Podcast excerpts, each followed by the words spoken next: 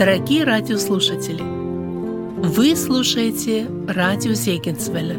В этой радиопередаче вы услышите проповеди на разные темы.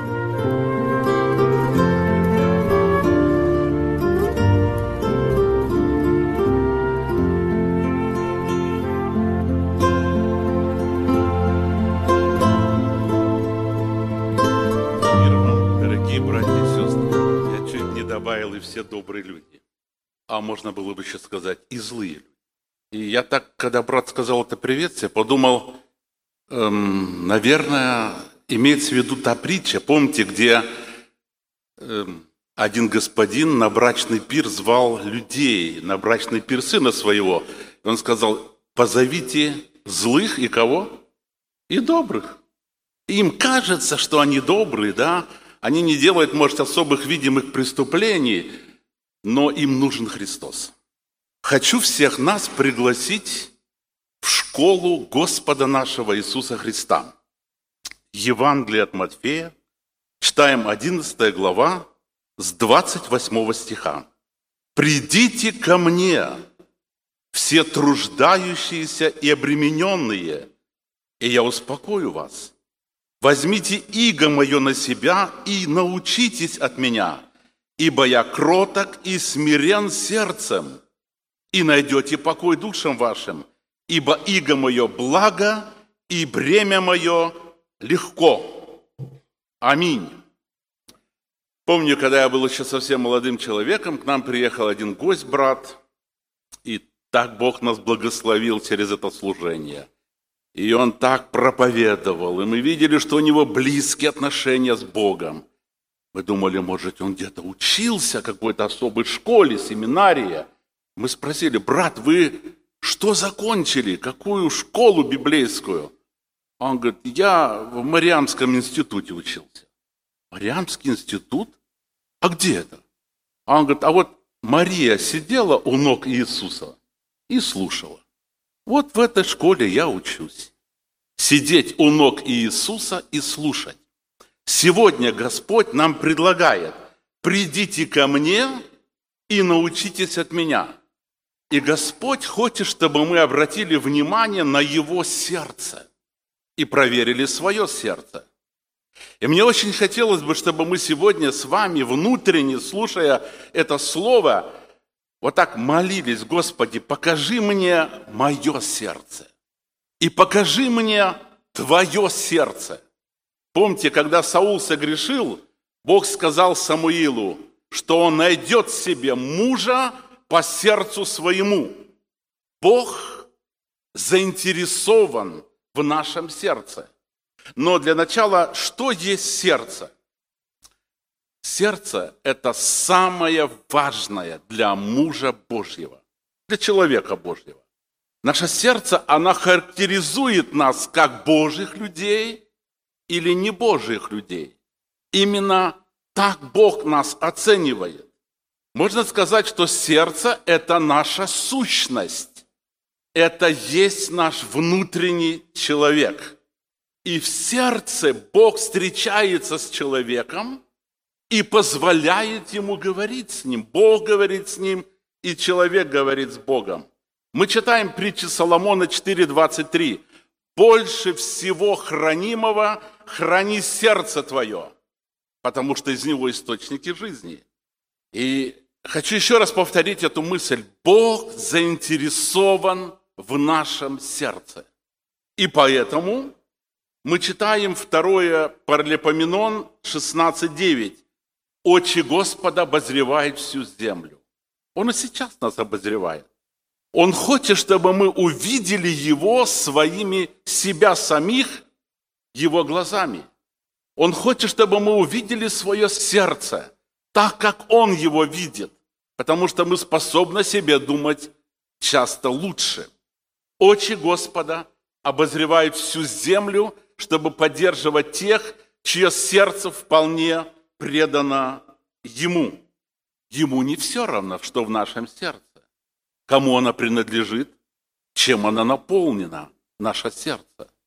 Он наблюдает за сердцем человека. Помните, однажды, когда Нафанаил встретился с Иисусом, мы читаем об этом в Евангелии от Иоанна, 1 глава. Иисус на него посмотрел и говорит: вот это подлинно израильтянин, в котором нет лукавства. Он говорит: откуда ты знаешь меня? Так я видел тебя. Он наблюдал за ним, он знал его мысли, чаяния, ожидания. Да? И я хотел бы, чтобы в этом контексте мы с вами продолжили размышлять о нашем сердце и о сердце нашего Господа. То есть Господу не безразлично, что в нашем сердце, чем оно наполнено, и Он заинтересован в нашем сердце. В книге «Судьи» мы читаем историю рождения Самсона. Когда он родился, мы читаем в 13 главе 25 стих: «Дух Божий начал действовать в Израиле». У него было все нормально, все правильно, но постепенно пришло отступление. Про Самсона всего 4 главы написаны в книге «Судей». В каждой главе у него какие-то падения, у него какой-то грех. И в конце концов, когда он находился в греховном отношении с женщиной-блудницей, написано, он открыл ей все сердце свое. Вот представьте себе, все сердце открыл этой женщине. Она говорила ему: вот ты говоришь, что ты любишь меня, но сердце твое не со мною. Она это понимала, но такое же искушение есть у нас у всех. И когда он поддался этому искушению, когда он открыл ей все сердце свое, впоследствии, когда в очередной раз она ему сказала: Самсон, филистимляне идут на тебя, он пробудился и сказал: пойду, как и прежде. И потом написано, а не знал, что Господь отступил. Не было места Господу. Начало было хорошее, Дух Божий начал действовать в нем. А потом постепенно, когда он не бодрствовал, когда сердце его наполнилось тем, что не угодно Богу, Господь отступил от него. В Деянии святых апостолов, когда апостолы избирали апостола вместо Иуды, они поставили двоих и сказали: ты, Господи, сердце видишь. Ты же видишь сердце, и поэтому вот ты покажи нам. И они бросили жребий, кто может занять это место. И это очень важно. И когда Самуил был послан Господом избрать вместо Саула в доме Иессея того, кто будет царем над Израилем, когда он посмотрел на одного из его сыновей, знаете, он такой был статный, красивый, высокий ростом, он подумал: ну точно это он. И тогда мы читаем следующие слова. 1 Царств 13,14. Господь, 1 Царств 16,7. Господь смотрит на сердце. Господь смотрит не так, как человек. Братья и сестры, мы должны это понимать. И вот сейчас мы живем во время, последнее время, о котором написано: люди будут иметь вид благочестия. Не имея силы, они будут изображать эту силу каким-то образом. Но Господь смотрит на сердце. И что в сердце? И это определяет нашу сущность, и можно еще добавить, и пригодность к служению. Следующая мысль, которую мне хочется сказать, давайте на это обратим внимание. Идет война за наше сердце. Вы переживаете это? Кому оно будет принадлежать? Идет настоящая война за наше сердце. Писание говорит нам: блажен человек, у которого в сердце стези направлены к нему. Не просто устами. Потому что мы живем во время, о котором можно сказать о людях: они говорят, что знают Бога, а делами отрекаются, будучи гнусны, непокорны, неспособны ни к какому доброму делу. В первой книге Царств мы читаем историю, знаете, про священника Илии. Коротко, несколько мыслей оттуда. Мы читаем в 3 главе: «Слово Божие было редко, видения были нечасты». Где? В Доме Божьем. Ну, страшно подумать, правда же? Или возьмем христианскую семью по названию. Есть искушение сегодня. Слово Божие редко, видение, скажем, связь с Богом, молитвы, да, становится редкостью. Чтение, изучение Священного Писания. У священника были сыновья, и их, это тоже были священники, но послушайте, что о них говорит Бог. Они не знали Бога. Были священниками, а не знали Бога. Называться и быть. Можно называться христианином, но не быть им по сути. Бог смотрит на сердце. Написано, они были люди негодные. Они дошли до того, что они своей жизнью отвращали людей от Бога. Они спали с чужими женщинами, знаете, об этом даже стыдно вслух повторить. Вот так написано в Библии у входа в скинию. И это были сыновья священника.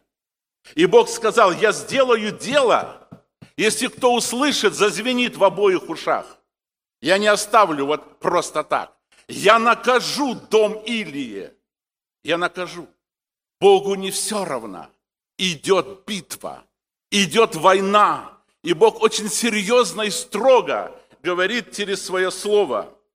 Вы помните историю про Ананию и Сапфиру? Мы читаем об этом в Деянии святых апостолов. Когда Анания пришел к Петру, и там еще были люди, и вы знаете, это была как бы последняя проверка.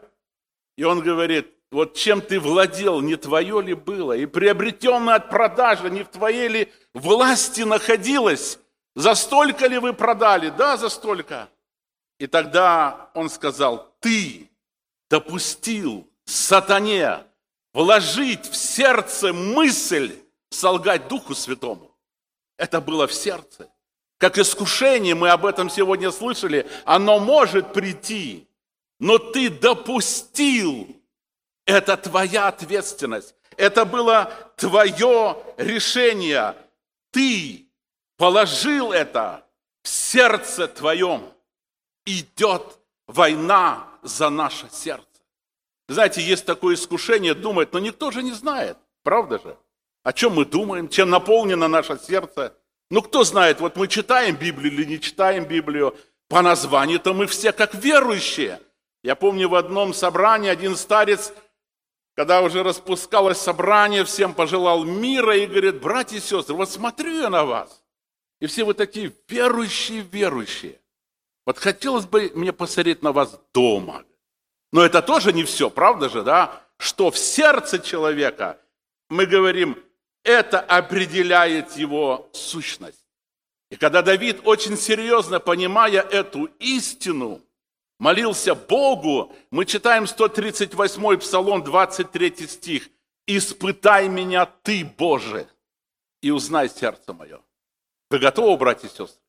Я думаю, что есть моменты, когда человек не готов. Готовы ли вы позволить Духу Святому показать вам ваше сердце? Какое оно на самом деле? И чем оно наполнено? Как Бог видит нашу жизнь? Это очень серьезно. Давид говорит, испытай меня и узнай сердце мое. Давайте зададим себе вопрос. Может ли Бог жить в моем сердце? Нравится ли Ему жить в моем сердце? Хочет ли Он там жить? Когда Давид согрешил, и знаете, так искусно скрыл свой грех, наступил момент, когда уже Дух Святой его оставлял. И Бог дает ему последний шанс, посылает к нему пророка, рассказывает ему историю одну. А помните про богатого человека и бедного? У богатого столько скота было, он и посчитать их не мог, а у бедного одна овечка. И вот мы читаем, Нафан эту историю Давиду рассказывает. Давид, у него гнев такой в сердце появляется. Как так можно поступить несправедливо? Богатый забирает последнюю овечку этого бедного человека. И в конце концов он перебивает этот рассказ Нафана и говорит, достоин смерти человек, сделавший это дело. И тогда прозвучал приговор Божий. Ты этот человек. Вы знаете, это как операция без наркоза. И Бог говорит с нами. Братья и сестры, это очень важно. Мы же не знаем, когда придет наш конец, когда Бог нас возьмет с этой земли, когда Он поставит точку, скажет, все, еще 15 минут жизни. Мы не знаем. Но Бог обращается к нам и предлагает, чтобы мы посмотрели на его сердце и на свое сердце. Бог ищет людей по сердцу своему, чтобы наше сердце было как сердце Господа. Господи, покажи мне мое сердце. Господи, покажи мне Твое сердце. Какое сердце не угодно Богу? Вы знаете, прежде чем сказать несколько мыслей об этом, я хотел, чтобы мы вспомнили притчу одну, которая описана в 15 главе Евангелия от Луки. Помните, там 3 притчи написано. Об одной потерянной овечке, об одной потерянной драхме, одном потерянном сыне. Так вот, притча о потерянной драхме. У одной женщины было 10 драхм, и она одну потеряла. Что она сделала? Вы знаете, можно не обращать на это внимания. Что-то потеряно. Радость потеряна, мир потерян. Желания к Писанию нет. Если честно, нету желания молиться. Как брат мне как-то говорит, я не знаю, о чем люди молятся целый час. Я, говорит, посмотрел на часы, молился, говорил. 8 минут, уже не знаю, что говорить. Но знаете, молитва – это же прежде всего отношения. Так вот, она потеряла 1 драхму. Что она сделала? Она зажгла свечи. Писание говорит нам, слово твое – светильник ноге моей. Братья и сестры, давайте станем свет Божий. Давайте станем свет Писания. Что говорит Писание? И когда она зажгла свечи, что она обнаружила? В ее доме много мусора. Настолько много, что она стала выметать этот мусор. Пока она этого не делала, она не видела этого. Может быть, у кого-то в сердце много мусора, много греха накопилось. И когда мы становимся в свет Божий, мы начинаем видеть, это же невозможно, чтобы Бог жил в таком сердце. Да, если идет борьба, и мы молимся, каемся, Господь помогает, дает нам силы, но если мы свыкли с этим, если это становится нормой жизни, то, что бесславит Бога, бесчестит святого Бога, это так важно, стать в свет Божий. И когда она стала выметать этот мусор, то есть освобождаться, я бы назвал это исповеданием своих грехов, она нашла эту драхму. И придет снова уверенность в спасении, придет дерзновение и радость служить Богу, желание быть в общении святых, поменять свою жизнь. Друзья, если Дух Божий кого-то обличает, и вы понимаете, с одной стороны, вы были искушаемы дьяволом, и вы успокоились в той мысли, что никто же не знает, что в вашем сердце. Ну, кто видит? Ну, смотрит, ну, все мы такие верующие, правда же, да? А что в сердце? На самом деле, вот в свете Божьего присутствия, в свете Его Слова, это же так важно. Несколько примеров. Мы читаем еще в Ветхом Завете, Господь говорит в книге Левит 19,17, «Не враждуй на брата твоего в сердце твоем». Никто же не видит. Приветствую, брат дорогой. А что в сердце? Видеть не могу. Бог видит сердце. Я помню одну историю, рассказывал мне один брат-служитель с Америки, говорит, еду в машине, радио у него было включено, и там, вдруг слышу, там, в общем, как это правильно объяснить, одна женщина, у ее в семье произошел такой случай, это по радио объясняется там. Один водитель как-то случайно задавил ее единственную дочь, маленькую девочку, ну где-то заднюю скорость, там, не заметил, задавил, и ему дали 7 лет тюрьмы. В это время ее муж оставил ее, и она осталась одна. И она, вот у нее в сердце столько зла, негодования. Она добралась, говорит, до Белого дома. Она требует изменения законов. Что такое 7 лет? Пожизненно надо. Ну и так далее. Она протестует, она негодует.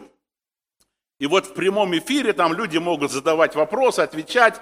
Идет вот эта дискуссия. Я, говорит, уже хотел, брат, который мне это рассказывал, выключить радио, думаю, И вдруг слышу звонок, и одна женщина говорит, я хочу задать вам, говорит, 3 вопроса. Ну, той женщине, которая не может простить. Он говорит, сначала она говорит, я хочу коротко сказать свою историю, чтобы вы знали, что у меня есть моральное право задавать вам эти вопросы. И говорит, 6 лет назад один водитель задавил моего единственного сына. За это время мой муж меня оставил. А теперь, говорит, вопрос номер 1. Ваш муж страдает? Она говорит, нет, нет. Вопрос номер 2. Женщина, которой он ушел, она страдает? Она говорит, нет. Я недавно проходила мимо их дома, там какой-то праздник у них там на улице. Они там шашлыки жарят, колу пьют, говорит, там веселятся, говорит. Она не страдает. Это вопрос номер 3. Кто страдает? И такая пауза. И вдруг эта женщина, которая добралась до Белого дома, говорит, так выходит, я одна страдаю? И маленькая пауза. И та, которая задает вопросы, сказала одно слово. Прости. И положила трубку. Братья и сестры, если не простит каждый из нас ближнего своего от всего сердца, то и Отец Небесный не простит нам согрешения наши. Мы знаем это. Не враждуй на брата твоего в сердце твоем. Бог видит сердце. Мы можем, видимо, сыграть роль. Знаете, есть много моментов, я не хотел обо всем этом говорить. Ну, например, сегодня утром я повторю, может, немножко эту мысль. Мы читаем притчи Соломона 6:25 о том, чтобы мужчина не пожелал красоты женщины. Где? В сердце своем. Не видно ничего. Но Писание говорит нам, Христос сказал, кто посмотрит на женщину с вожделением, тот уже прелюбодействовал с нею в сердце своем. Как совершившийся факт. Ничего не было. Мало ли посмотрел. Но кто пожелал и посмотрел с вожделением, представьте себе сердце, храм Духа Святого, живущего в нас. И в этом сердце происходит грех прелюбодеяния. Как должен Бог реагировать? В сердце есть непрощение, в сердце есть тяжелые грехи.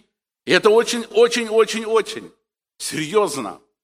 Писание говорит нам, на кого прогневается Господь, тот упадет.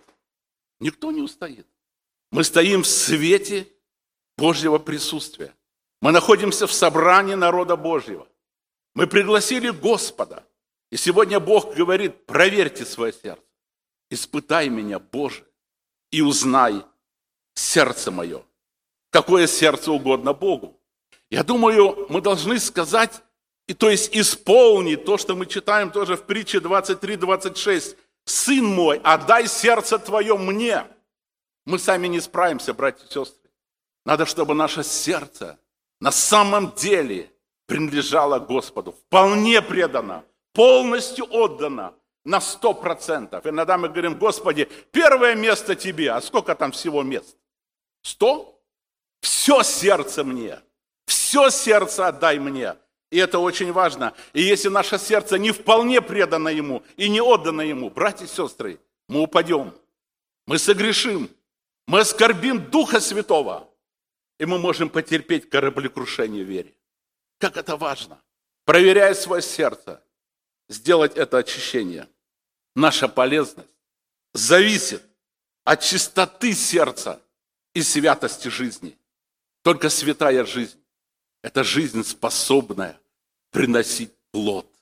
Обратим внимание, снова вернемся к нашему тексту. Иисус сказал, «Я кроток и смирен сердцем, и найдете покой душам вашим».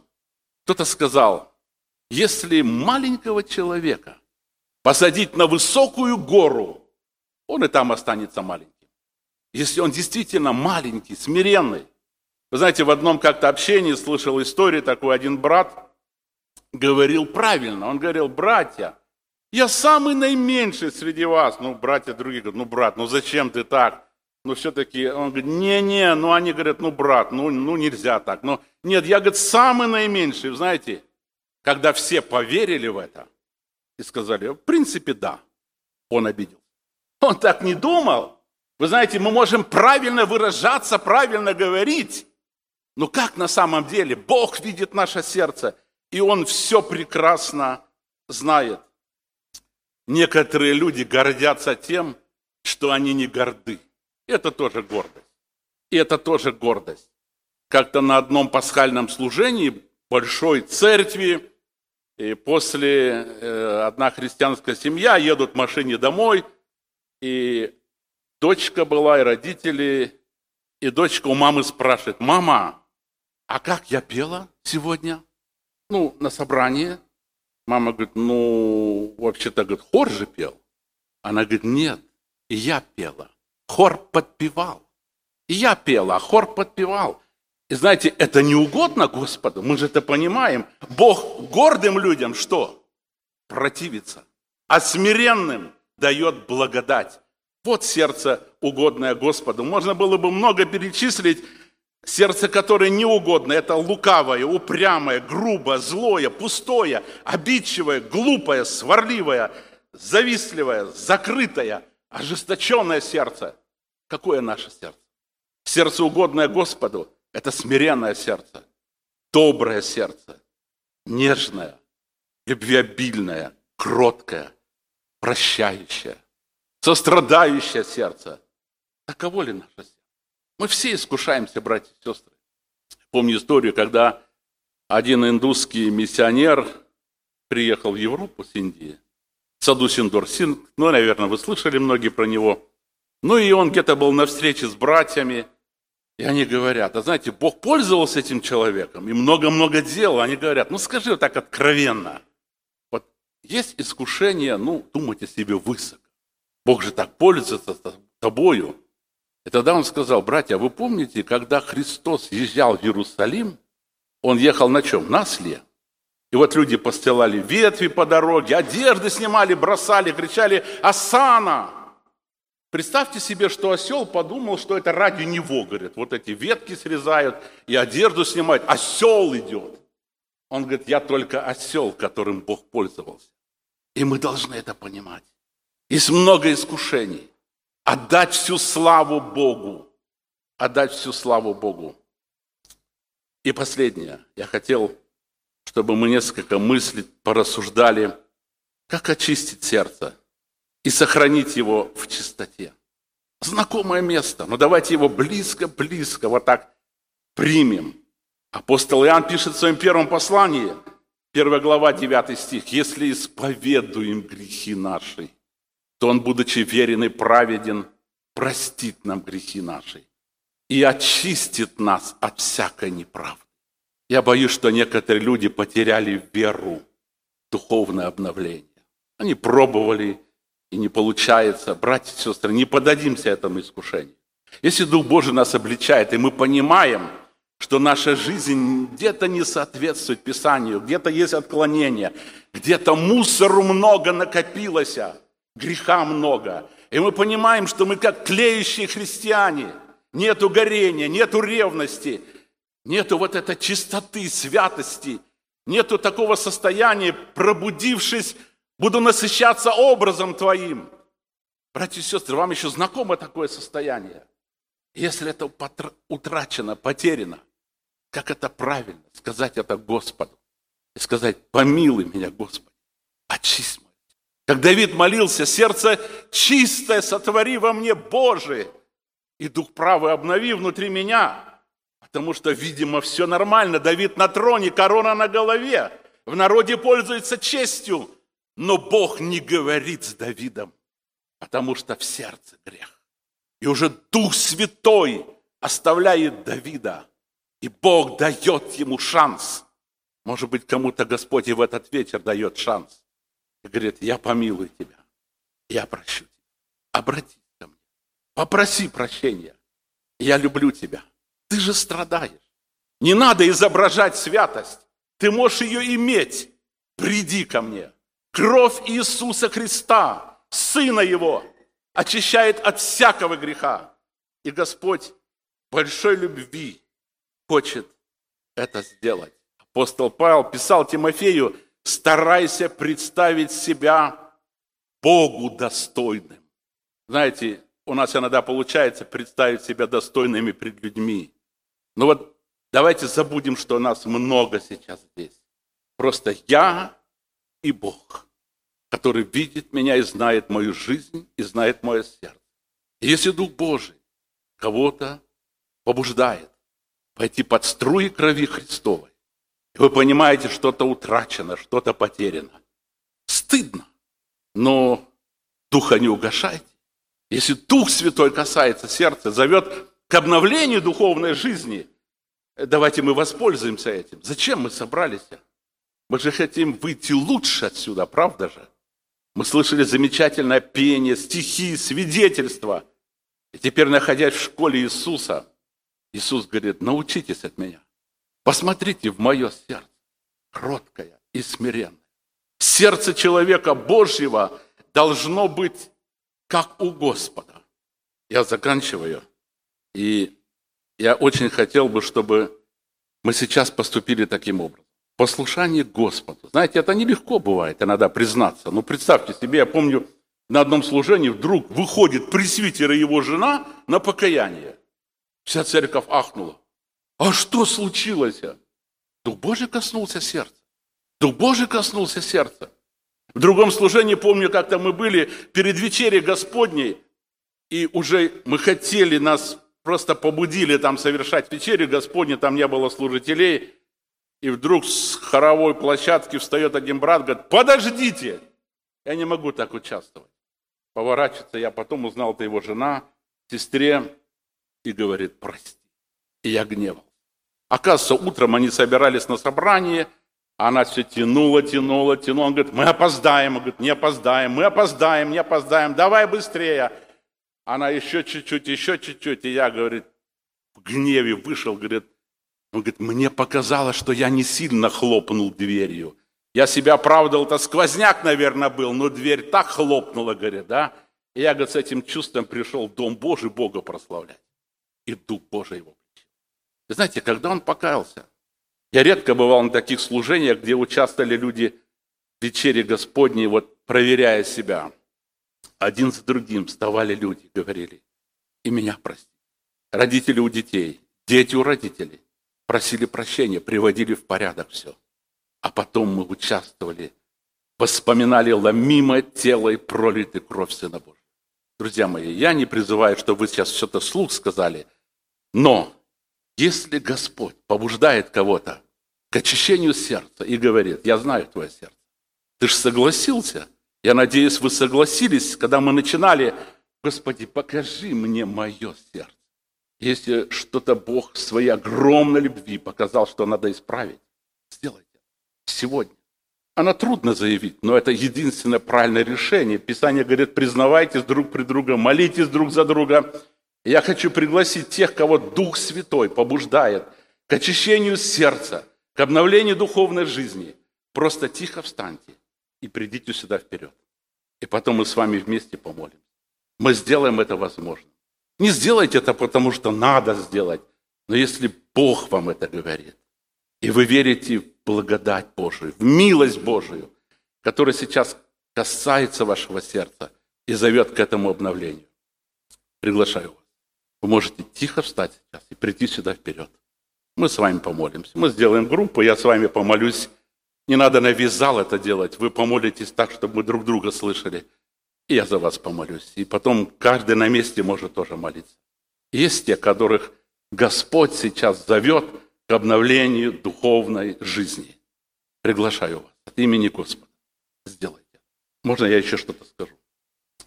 Вы знаете, как выглядит ситуация? Господь как бы протягивает нам свои пронзенные руки и говорит: кто бы попросил меня, я бы простил его, я бы помиловал его, я бы очистил его сердце.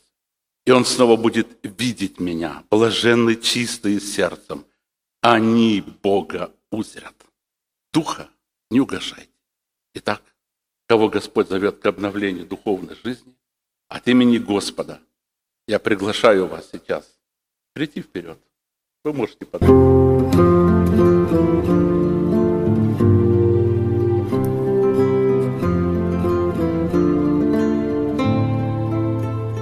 Вы слушали радио Зегенсвелля «Волна благословения», город Детмольд, Германия. Дорогие радиослушатели, мы желаем вам Божьих благословений.